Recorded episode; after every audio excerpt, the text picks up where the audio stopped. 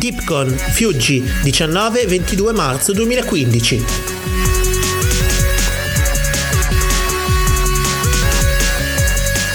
Vengono ora trasmessi in podcast gli estratti dei panel dalla convention di fantascienza.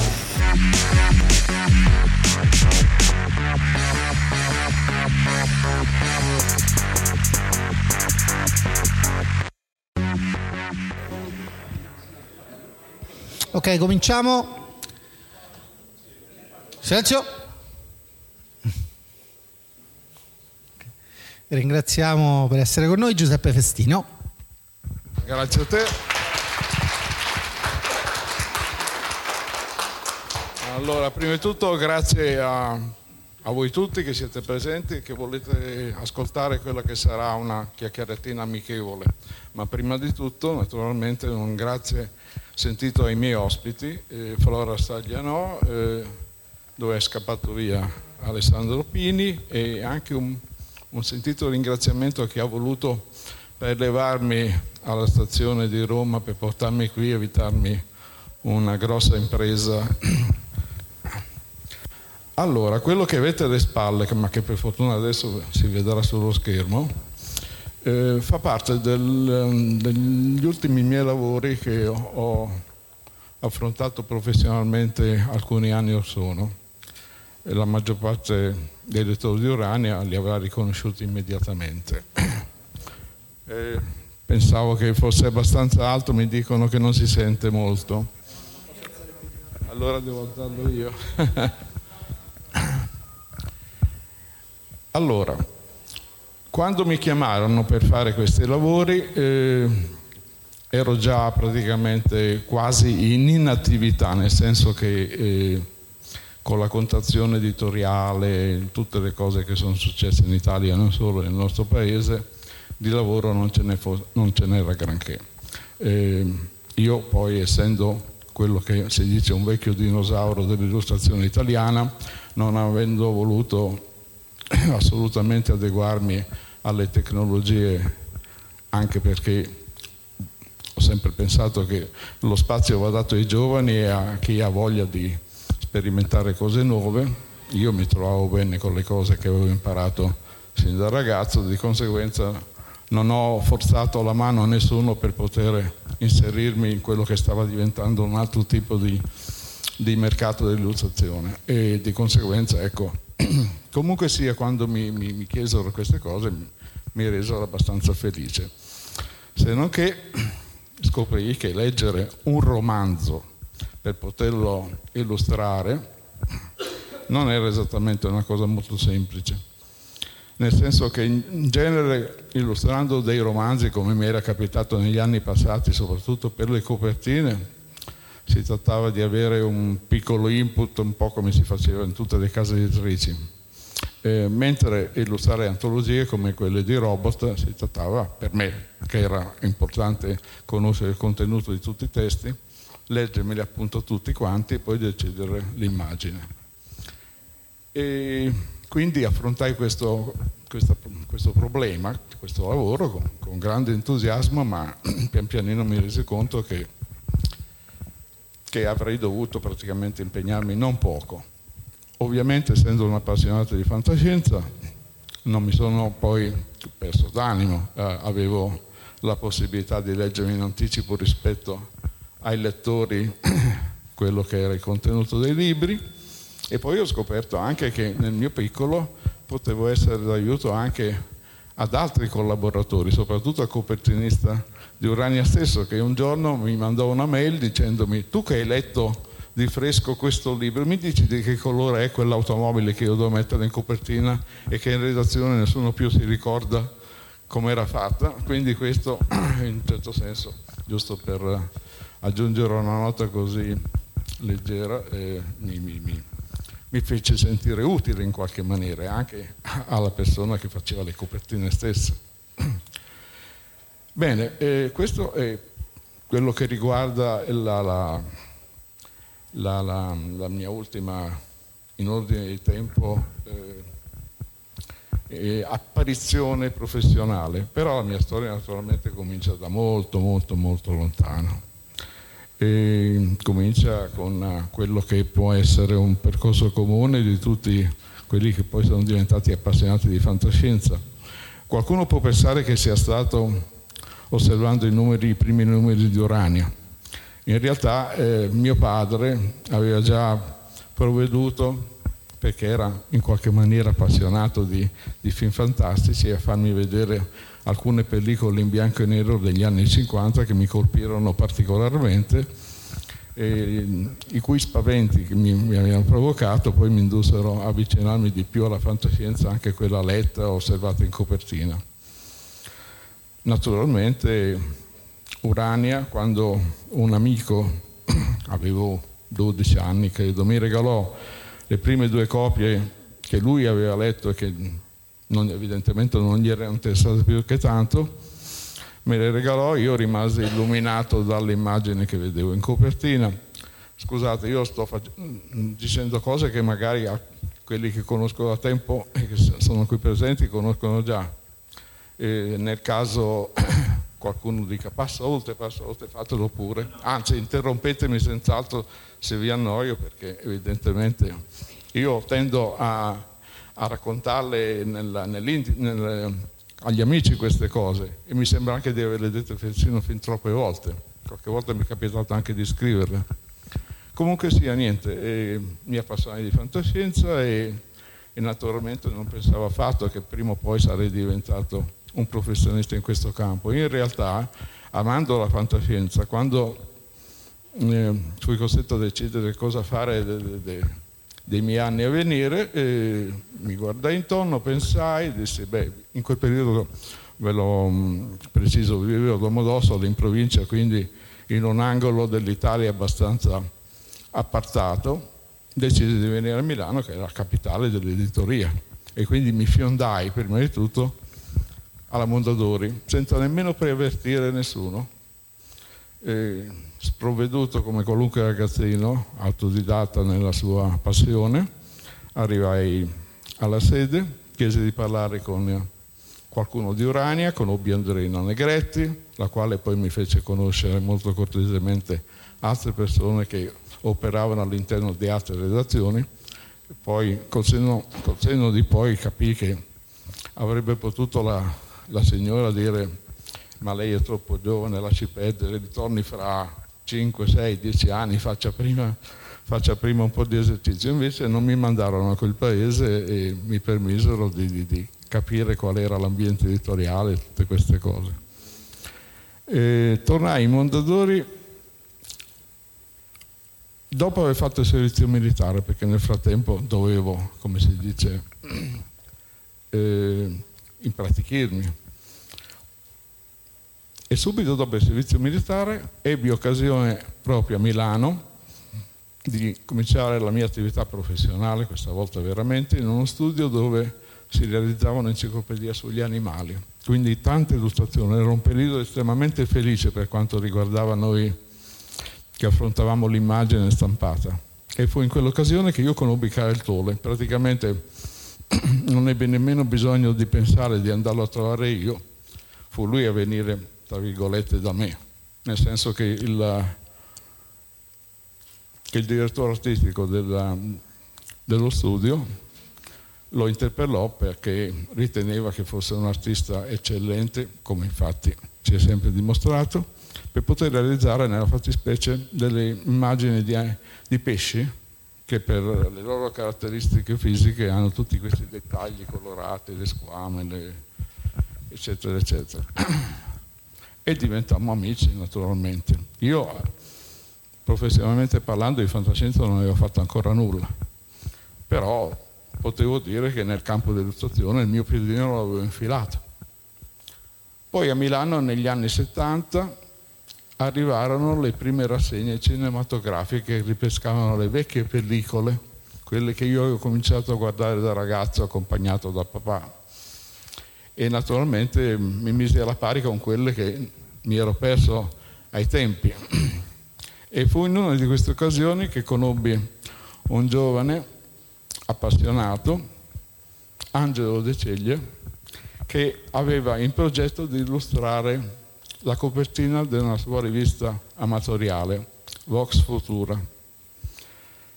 Mi chiese se mi sentivo in grado di fare un bianco e nero e quello fu veramente l'inizio professionale eh, del mio lavorare nel campo fantascientifico. Una copia di questa pubblicazione eh, venne mandata da Angelo stesso nelle mani di Vittorio Cortoni, che in quel periodo era il direttore di Robot. Eh, erano i primi numeri che apparivano nelle edicole. Io ricevetti questa lettera, fui estremamente sorpreso di questo invito a recarmi in redazione perché avevano intenzione, mi si scriveva di illustrare la rivista stessa e ebbi la possibilità appunto di, di, di, cominciare a lavorare nel bianco e nero, a contare di quello che io intendevo, avrei sempre inteso fare, cioè dedicarmi al colore. Sfortunatamente i racconti che mi diedero da fare per la prima volta mi vennero riassunti da Vittorio Cortoni stesso, il quale ce ne andò un pochettino a memoria. E quando io eh, vidi le cose pubblicate ebbi la possibilità di leggere i racconti stessi, decisi che quello era il momento di impormi e di avere i testi sotto mano perché mi sembravano tutte immagini sbagliate rispetto a quello che avevo prodotto, o meglio di quello che avevo letto, e quindi ho potuto realizzare in quella maniera.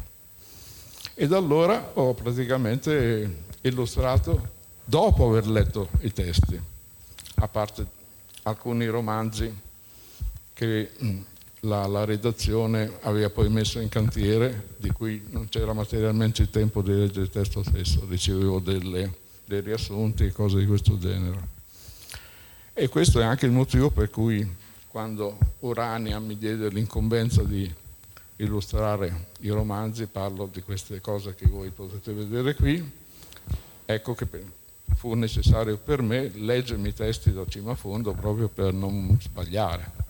Perché se Franco Bombilla aveva la possibilità, come aveva fatto Carrettore in precedenza e tutti gli altri illustratori del passato avevano delle piccole tracce, io avevo necessità di compendiare in un'unica immagine quello che era il contenuto complessivo di tutto il libro, quindi dovevo stare attento a vari passaggi importanti, perlomeno questa è la mia filosofia, non so quanto giusto, però penso che nessuno ci sia mai, come si dice, eh, contrariato da vedere queste folle di, di dettagli.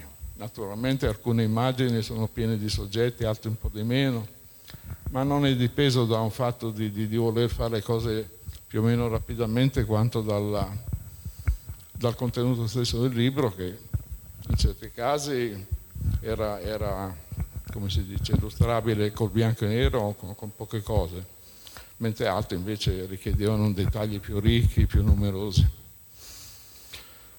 Bene, cos'altro posso dirvi?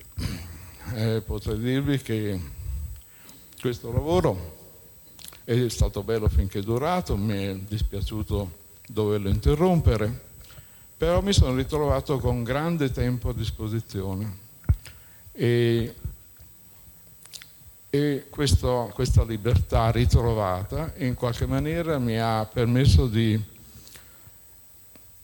di riprendere una, un'avventura, mettiamola così, che è iniziata appunto quando, quando ero ragazzo e quando avevo tra le mani i miei primi romanzi di Urania, non ancora solo Urania. Perché in quegli anni, sperduto in, questa, in questo angolo del Piemonte, quasi a confine con la Svizzera, io mi ero talmente innamorato di queste immagini che quando dovevo restituire ai legittimi proprietari i volumetti, non sapendo che avrei potuto recuperare qualche copia, tendevo a, a ricopiarle, a dipingerle. E senza volere iniziai a fare un esercizio che durò abbastanza per, per sciogliermi la mano, per capire la filosofia del colore, gli accostamenti, un sacco di cose, sempre in maniera grezza e così, però fu molto importante, infatti quando mi avvicinai alla, all'editoria vera e propria, un po' di pratica, di tecnica, eh, mi rendevo conto di averla perché avevo fatto questo esercizio. Quindi per tornare ai tempi più recenti, nel momento in cui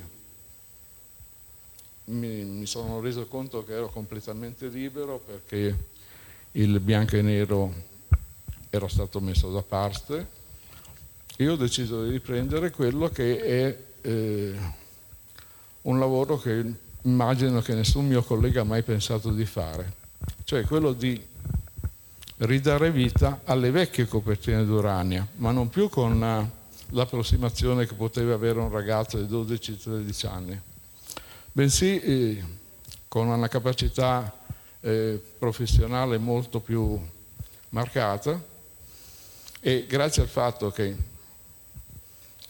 negli anni un po' più recenti ero riuscito a, ric- a recuperare alcune, alcuni esemplari delle copertine originali, le uniche sopravvissute alla distruzione totale di questi originali, ho potuto avere il formato esatto, osservare direttamente la tecnica pittorica che si può intuire attraverso un'immagine stampata, ma non sarà mai certamente così ben evidente come quando si ha davanti l'opera stessa. E quindi ho cominciato a rifare ex novo tutte le copertine che di Urania ormai sono andate perdute e ultimamente eh, sono arrivato a uno stadio molto avanzato e, e questo mi riempie il tempo, mi aiuta, mi aiuta, in qualche maniera a ricollegarmi con quello che è stata la mia, la mia passione iniziale e anche passione professionale in un certo modo. Ecco, questo a grandi linee è tutto quello che potrei dirvi e adesso invito voi a farmi delle domande perché io potrei raccontare tanti aneddoti, però non so. Io ho lasciato senza parole. Prego?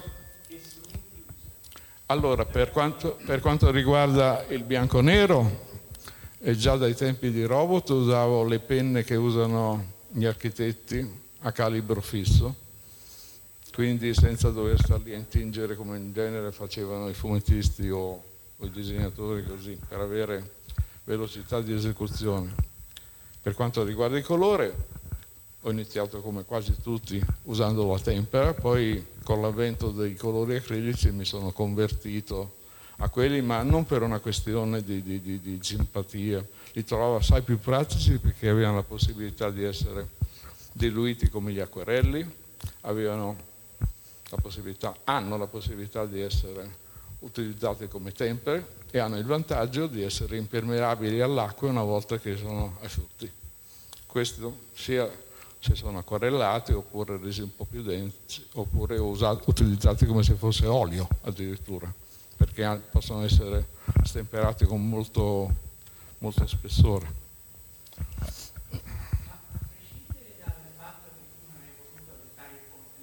Non ho voluto per... No, mm, sì. Mm.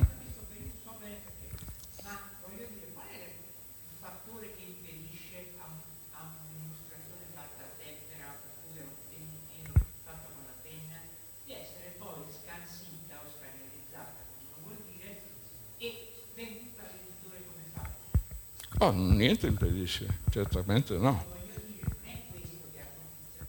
No, no, no, direi proprio il metodo, perché eh, lavorando col computer devi eh, utilizzare uno strumento che è una specie di, di, di, di via di mezzo tra la, il cervello e la mano, no? La mano in questo caso non...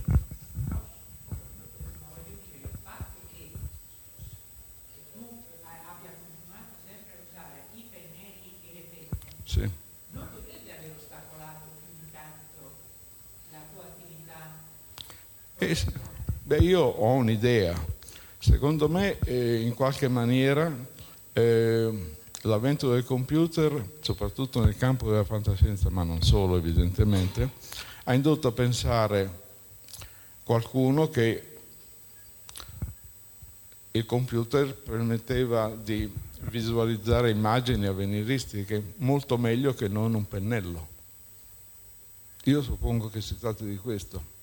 Poi ho visto che comunque sia per una questione economica, di rapidità, e anche qui da, ci sarebbe da discutere, contenuto dei, dei prezzi, no? tanto valeva lasciar perdere eh, la, la, la, l'artigianalità della, del dipinto tradizionale e scegliere il, il prodotto dei giovani che volevano introdursi nel mercato dell'illustrazione e che avevano grande, grande necessità di, di, di esprimersi e, e, quindi ecco niente, penso che sia questo, poi posso sbagliare. Quello che invece ho notato è questo, che in Italia questo fenomeno è diventato mh, mm, preponderante. Negli Stati Uniti e questo lo posso vedere da pubblicazioni che vengono regolarmente messe in commercio eh, e che riguardano il meglio del pubblicato negli States. Ci sono una gamma di immagini realizzate con tutti i mezzi possibili e immaginabili, dalla matita al gessetto, all'acquarello, alla tecnica mista, al collage, cioè non c'è nessuna preclusione per il mezzo, l'importante è avere un'ottima immagine finita, quantomeno eh, con la sua importanza, cosa che invece in Italia evidentemente no. Certo.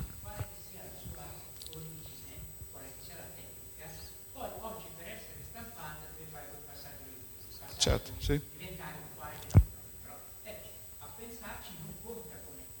Sì, eh, dovrebbe, dovrebbe essere così. Per esempio, Karel Tolle, e non solo lui, negli anni 40 e 50 usava un prodotto che si chiamava carta da grattare, come tu sai benissimo, con la quale aveva utilizzato, che aveva utilizzato per realizzare le copertine dei fascicoli di Fantomas.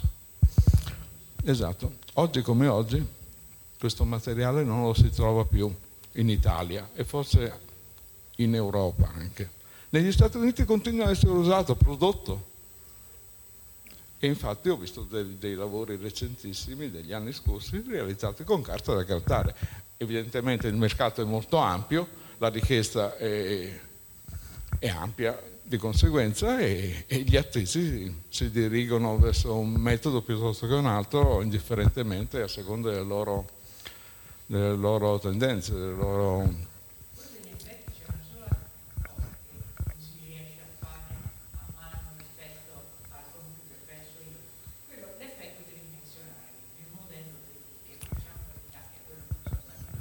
certo, eh, a meno di non volere imitare eh, l'immagine stessa realizzata col computer con quello che si chiama iperrealismo, quindi utilizzare l'aerografo, fare piccoli dettagli con le mascherine e tutte queste cose, ma diventa... Si può ottenere quell'effetto, ma è estremamente lungo il lavoro, quindi è, quasi sciocco eh, complicarsi la vita. Tanto vale imparare il programma del computer e, e andare avanti in quel senso. Sì.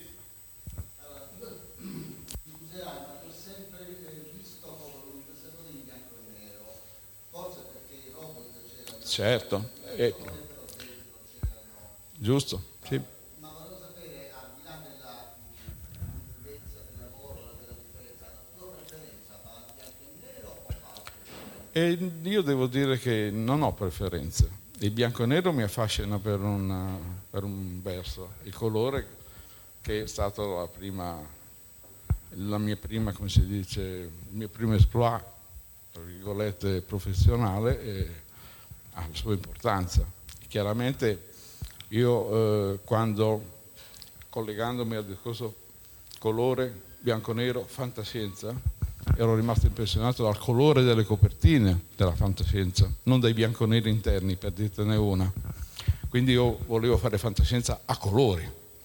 Ma nel momento in cui mi venne, mi venne chiesto di realizzare un bianco e nero per una copertina fantastica, dissi, bah, eh, dov'è il limite? Uso questo piuttosto che quello e vado. E, e caso volle che accade quello che sapete un po' tutti.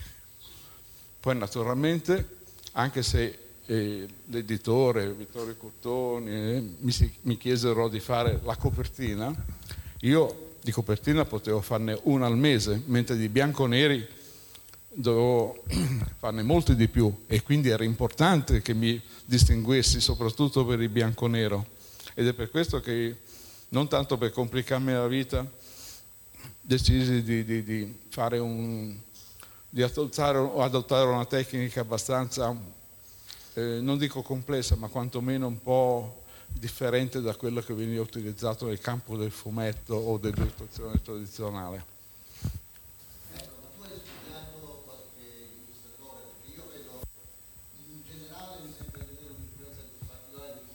Non lo conoscevo nemmeno quando ho cominciato a fare quei lavori. E in effetti Finlay ha, ha utilizzato una tecnica di bianco e nero estremamente interessante, estremamente difficile se, uh, si osservano le geometrie delle, delle realizzazioni di, di Beijing Finlay si nota una pazienza certosina. C'è da dire che al contrario della, dell'illustrazione che conosciamo in Italia, no? Finlay eh, aveva evidentemente degli incarichi eh, con una, un anticipo che gli consentiva di lavorare con tanta cura, ma quando devi dall'inizio del mese consegnare alla fine del mese 5-6 illustrazioni, non puoi stare lì a perdere tempo cincischiare, stare lì a raffinare più che tanto.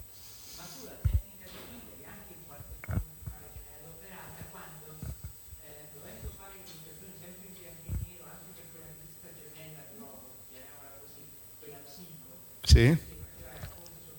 Sì? Sì, me li concedevo ogni tanto e nel caso di Psico ho, ho, tentato di, di, differenziare leggermente la produzione proprio per, pur facendo vedere che ero io, ma eh, dimostrando in qualche maniera che, che ehm, l'avvicinamento con l'illustrazione interna del bianco e nero per l'horror era un po' diversa dal... Tant'è vero che, se ricorderai, le, le, le, le campiture nere erano fatte col pennello e il puntino, no, che essendo meticoloso quasi di più che non il tratteggio reiterato, no, mi consentivano di rimanere su un tempo di, di, realizzazione analogo. Sì signora, mi dica.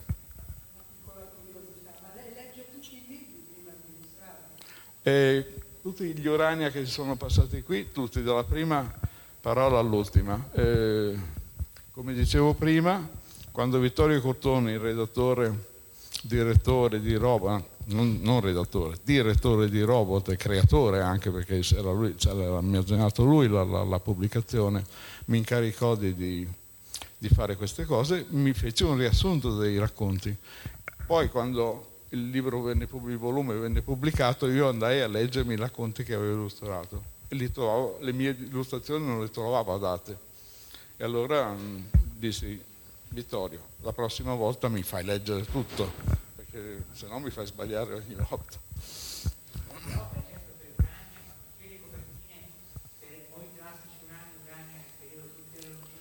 Avevo le strisce come, come, come Karel una paginetta.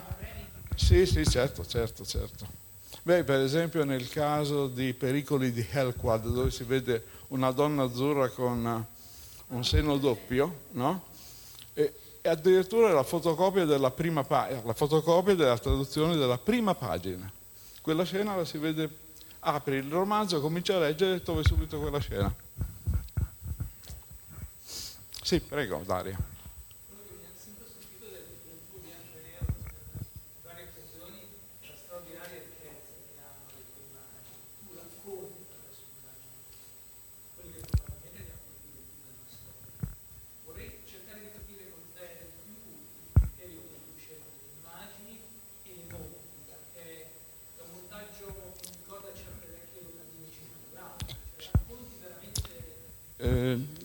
Credo di essere in qualche modo legato anche al cinema, come dicevo all'inizio, di film fantastici ne vedevo, non solo di quelli naturalmente, e forse anche il, i giochi dei bianconeri in qualche maniera nei vecchi film in bianco e nero mi lasciavano, mi lasciavano una certa suggestione. E tra l'altro non dobbiamo dimenticare che persino un prodotto come il fotoromanzo per um, un prodotto femminile degli anni 50 eh, c'era uno studio del bianco-nero molto molto accurato, al contrario di, di, di come vengono realizzati ultimamente i fotoromanzi stessi che sono tirati, anche pur col colore, sono tirati molto via senza, senza cose. Quindi in qualche maniera tutto quello che è immagine mi ha influenzato. Per quanto riguarda la, la, la costruzione della, del, del disegno, io semplicemente una volta che mi sono letto il testo, prendo, o meglio, durante la lettura, prendo degli appunti evidentemente per tenere a mente le varie cose. Poi utilizzo un archivio fotografico perché il mio intendimento è quello di fare vedere il realismo, non di improvvisare una forma, un abito, un qualcosa. Voglio essere aderente il più possibile. Pur ne, nell'ambito del fantastico si può essere realisti lo stesso ci sono oggetti che se visti in una certa prospettiva non li riconosci quasi, perché appunto non, normalmente non so, non, non, li osservi così. Ricordo di aver fatto una, un'astronave in una delle prime copertine eh, della rivista Robot, non proprio Robot, ma forse eh, Robot speciale, che sta orbitando intorno a una superficie solare. In realtà quell'astronave è una maniglia per una porta completa, no? aggiunto con aggiunto qualche lucetta qua e là, così. Tra l'altro una delle copertine che non mi andava tanto di fare perché l'editore Armenia, influenzato dalla produzione anglosassone di queste immagini eh, originariamente lanciate sul mercato da Christopher Foss come illustratore, erano talmente ridondanti che avevano preso piede in tutto il mondo e l'editore disse, Pestino, faccia anche lei queste, no? E me non mandava, le fanno tutte perché devo farle anch'io.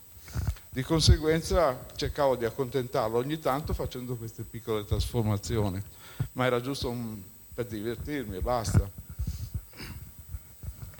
E poi dicevo, eh, una volta preso gli appunti, sapendo e decidendo qua, quali sono gli elementi importanti nell'economia della, dell'immagine stessa, cerco di fare delle composizioni che ogni volta non eh, richiamino altre, proprio per trovare un nuovo modo di proporre eh, la, la, la composizione, di essere originale, sempre più difficile evidentemente. Questo mi capitava per esempio quando dovevo fare illustrazioni eh, per eh, robot, eh, perché eh, le colonne del testo no, volevo che ogni volta fossero diverse rispetto, mi, sa, mi piaceva avere la possibilità che l'illustrazione eh, combaciasse con uh, i, i, primi blocchi d'apertura, col titolo, l'autore. Poi certe volte non era possibile, però pazienza. Però in qualche maniera le pagine non erano mai simili l'una all'altra.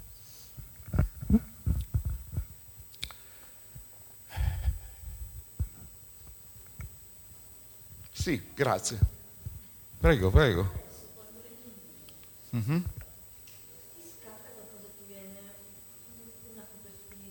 Sì, sì, qualche volta, anzi, spesso, cioè, ma mi capita anche con romanzi che non sono di fantascienza, naturalmente. No, ormai la deformazione professionale c'è, è, è fatale. Però devo dire che sono talmente in questo ultimo periodo concentrato sulla sul rifacimento, sulla copia letterale di queste vecchie opere uraniane che, che in un certo senso è come se le riscoprissi per l'ennesima volta, è come quando hai una bella sinfonia, l'ascolti, no? E ogni volta trovi delle sfumature diverse, qualche cosa. A me capitava spesso con le canzoni dei Beatles, ogni volta sono appassionato prima di sapere che si chiamassero Beatles, che quelli erano i titoli delle, dei vari brani, no? E ogni volta, anche ancora, ancora adesso, ascoltando trovo delle... E lo stesso mi capita con le copertine di Urania. Per quanto sembrino così semplici, dipinte appunto nei metodi tradizionali, io le trovo ricchissime. Mm, bisognerebbe vedere anche gli originali stessi per rendersi conto di quanto ci fosse di, di sottile, di prezioso. Per non parlare del modo di accostare i colori che utilizzava il primo illustratore. Parlo di Kurt Cesar, questo tedesco che venne in Italia eh, negli anni venti per eh, abbandonare la Germania e tutta la filosofia nazista, si stabilì in Italia e cominciò a lavorare per Mondadori, quando Mondadori era piccolo editore, a giallo, si firmava Hawaii ed era anche lui un po' grezzo, però già osservando quelle prime opere a colori eh, si notava già una certa tendenza al preziosismo e poi ha avuto la sua bella evoluzione e ha fatto delle cose egregie, a mio parere. Poi naturalmente eh, le ultime generazioni si sono affezionate più a Careltole e agli altri, le ultimissime giustamente a Franco Bambilla, perché no? C'è spazio per tutti, Dio mio. Prego? Abbey era inglese, sì. E Abbey, eh, per esempio, eh, aveva il suo nome circondato da un disco rosso. Il nome Abbey era in nero orizzontale, poi c'era un cerchietto rosso interrotto dalla, dalla parola stessa del suo nome. E quell'idea venne, eh, venne presa da Mondadori che decise di fare il cerchio del giallo, cerchio rosso del giallo. Era un piccolo dettaglio, però anche, anche in questo caso il cerchio ha un'origine e non è stata così perché qualche grafico che ha avuto una sua bella intuizione. Ma fra gli illustratori che hanno fatto le copertine di Urania, come valuti per esempio Iacono? Iacono io lo trovo, dunque, Iacono l'ho sempre apprezzato. Eh, ho riconosciuto sue, i suoi tentennamenti dei primi tempi, quando si presentò ad Alberto Tedeschi, il quale gli diede la possibilità di, di, di realizzare copertine, se uno osserva le prime tavole di, di Iacono, raffrontandole eh, via via con quelle che realizzò negli anni successivi, si può notare l'evoluzione. Iacono, anche lui, venendo dall'Accademia, era molto propenso al dettaglio, però aveva delle, delle approssimazioni, insomma. Poi è passato un periodo, direi gli anni 50, nella loro completezza, a una, una via di mezzo molto interessante tra, tra la figura, l'ambiente, tutto il resto, le proporzioni, eccetera. Poi, per una questione di, di produzione veramente eh, intensa, si è sveltito enormemente e la sua pennellata è diventata eh, frenetica risolveva certi sfondi con pochi colpi di, di, di colore. Però eh, la sua capacità l'ha sempre mantenuta. Nella fantascienza non lo sentivo perché lui ormai nella fantascienza eh, aveva trasferito la sua filosofia giallistica, no? Infatti mi capitò di, di raccontare eh, qualche cosa di Iacono e e per me la fantascienza di de, de, de, Iacono era la fantascienza d'azione. Lui era, era bravissimo, nel, nel, nel, se, se, si osservano le vecchie copertine di, di, di Urania, no? quasi la maggior parte delle copertine stesse sono eh, con persone che si muovono, oppure al limite un, viso in primo piano e pochi elementi. Era quello che faceva né più né meno con le copertine del giallo, in quanto c'erano scene belle dinamiche, così come c'erano le scene così riposanti, probabilmente era anche una scelta per alternare come faccio io o come faccio io con le illustrazioni per cambiare un pochettino eh, il registro, no? Sì, sì, Flora, grazie.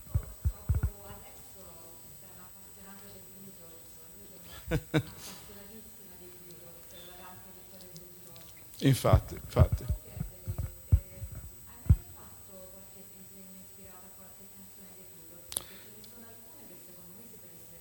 io ho, ho due volumi, eh, che- di cui uno è stato, mi pare, anche tradotto in italiano e pubblicato negli Oscar, dove ci sono appunto i testi delle canzoni e le illustrazioni dei vari inglesi. Sì, esatto. No, no, non è mio, no, no, no. No, no, no, no, no, no. Ci sono vari, vari pittori che hanno, ognuno di loro ha avuto la possibilità. Sì, in effetti, prima di tutto io non conosco l'inglese, se non qualche parolina qua e là. Io la canzone del Biso non la apprezzo tanto per il testo, anche se ce ne sono alcune che sono eccezionali anche come contenuto, ma proprio per le strumentazioni, la fusione, la loro stessa voce come si compenetrano una con l'altra. Certamente potrebbero essere una bellissima fonte di, di ispirazione. Va bene, non è un problema. Sarà la volta che imparo un po' più di inglese. Ah, sì, nel senso... sì, prego. Sì. Eh, no, eh, io il fumetto eh, non è che lo rifiuto perché sono anch'io come tanti altri un consumatore di fumetto, anche se non di quelli eh, che, che ne vanno pazzi. Eh, e che col fumetto non, non mi ci sono cimentato seriamente, se non una volta soltanto, per, giusto per, per vedere come risultavano le vignette con la mia tecnica al tratteggio, eh, perché eh, avendo appreso quello che ho appreso autonomamente, come si dice da autodidatta, volevo sempre cambiare soggetto, argomento, cioè non annoiarmi. E il fumetto invece quando eh, te lo fanno fare in genere ti impongono un personaggio, per cui c'è quel viso che devi girarlo e rigirarlo e alla fine è sempre lo stesso eh, tizio che per quanto possa essere simpatico eh, io personalmente non ho voglia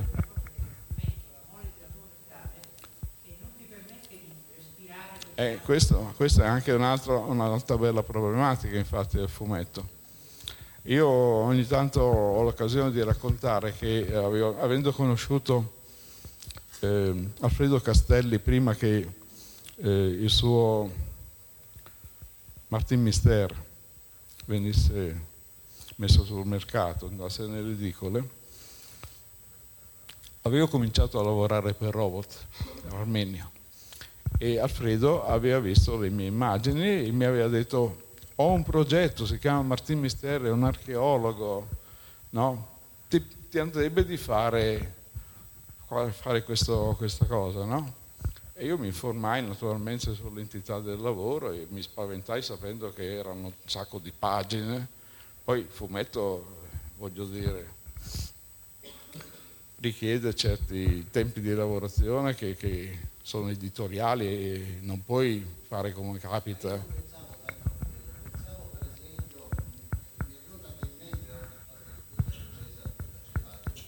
Sì,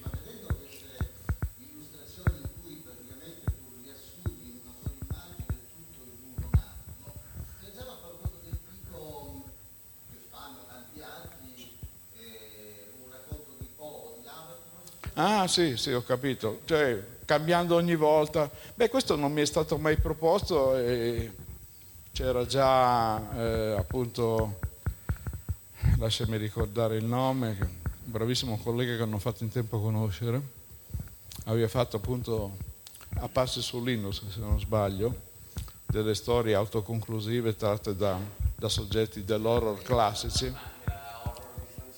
Sì, sì, sì, esatto, anche lì.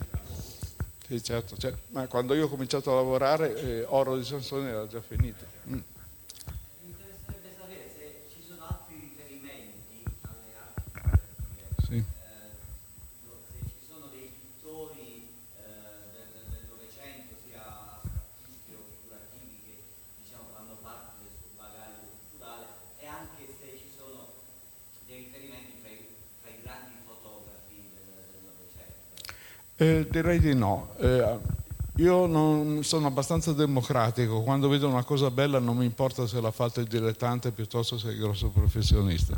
E conservo eh, l'effetto che mi ha dato la, la vista di questo di questa fotografia piuttosto che di questo quadro. E quindi tutta la mia cultura nel campo della fotografia come della, della pittura classica è molto limitata. Io sono un pochettino più addentro a proprio al settore specifico dell'illustrazione, sia americana che così in maniera un po' generalizzata del, mondo. Insomma. Però quelli che sono più venuti alla ribalta più o meno li conosco tutti, anche se non conosco tutta la loro, la loro storia. E questo anche perché quando cominciai a lavorare a Milano, eh, in questo studio che mi fece fare le prime immagini sugli animali, questa enciclopedia di 10 volumi, eh, c'era un archivio immenso e ogni tanto nei ritagli di tempo io andavo a curiosare, quindi vedevo illustrazioni, libri, illustrazioni su riviste americane, inglesi. Mi fece una cultura così ma molto complessiva. Naturalmente poi quando scoprì per esempio Virgin Fila feci in modo di, di, di trovare tutto il possibile per saperne di più. Sì, grazie.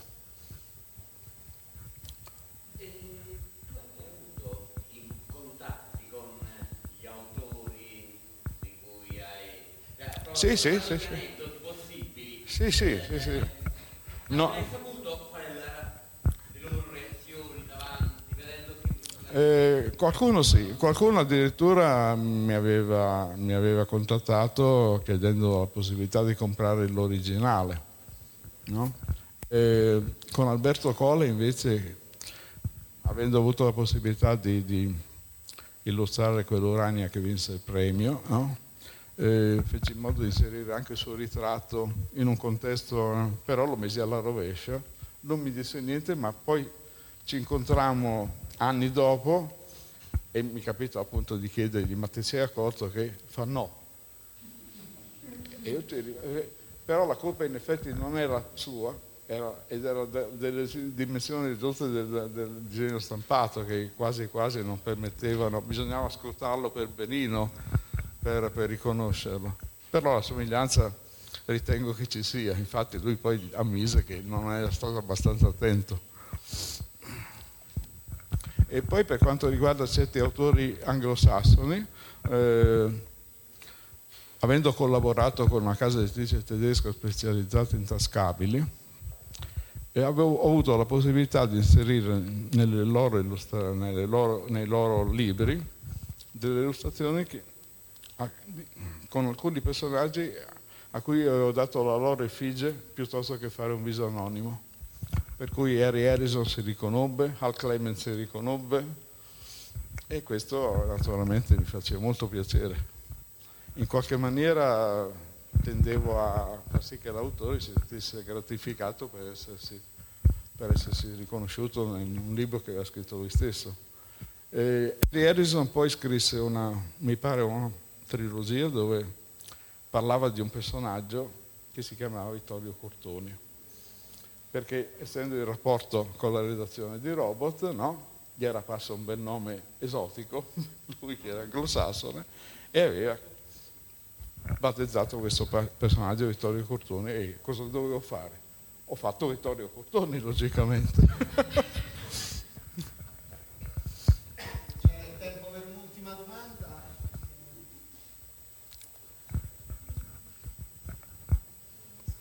Ah, eh, mm, vorrei aggiungere una cosa. Eh, tutte queste immagini sono praticamente il 99,9% della produzione, come dicevo prima, per Urania. Mancano tre illustrazioni che ho, realizzato per Dario Tonani, col cui per uno libro ebbi la- la- il battesimo dell'illustratore interno di Urania e leggendo il, il suo testo, che era doppio, ebbi la possibilità di fare qualcosa che non avevo mai pensato. Chi ha letto il, il libro Algoritmo bianco e Pictamore potrà divertirsi a fare delle fotocopie senza rompere il volume e poi accostare le immagini in maniera di vedere cosa succede con due immagini che sembrano indipendenti ma che in effetti non lo sono. lo stesso Dario rimase sorpreso perché io non... perché lui me l'aveva anticipato, guarda, ci sarà una sorpresa all'interno di quest'Urania, ovviamente le, le immagini erano anche distanti e non potendo fare la fotocopia, non strappando le pagine, non capivo che cosa ne legasse. Poi me l'ha spiegato Giuseppe, è assolutamente incredibile, è riuscito veramente a, a mettere le immagini una sopra l'altra, si scopre non fa- l'unico tra l'altro di autori di Urania che ha avuto lui con le illustrazioni all'interno. Quindi questo ti è stato possibile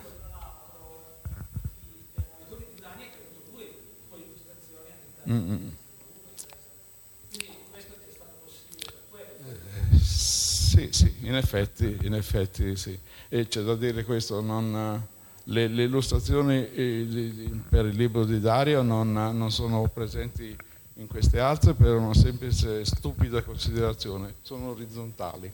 Di conseguenza rompevano la linea e, e poi sarebbe stato anche difficile montarle sullo schermo per dimostrare quello che ho appena detto, che abbiamo appena detto. Grazie a tutti quanti, grazie a voi. Grazie.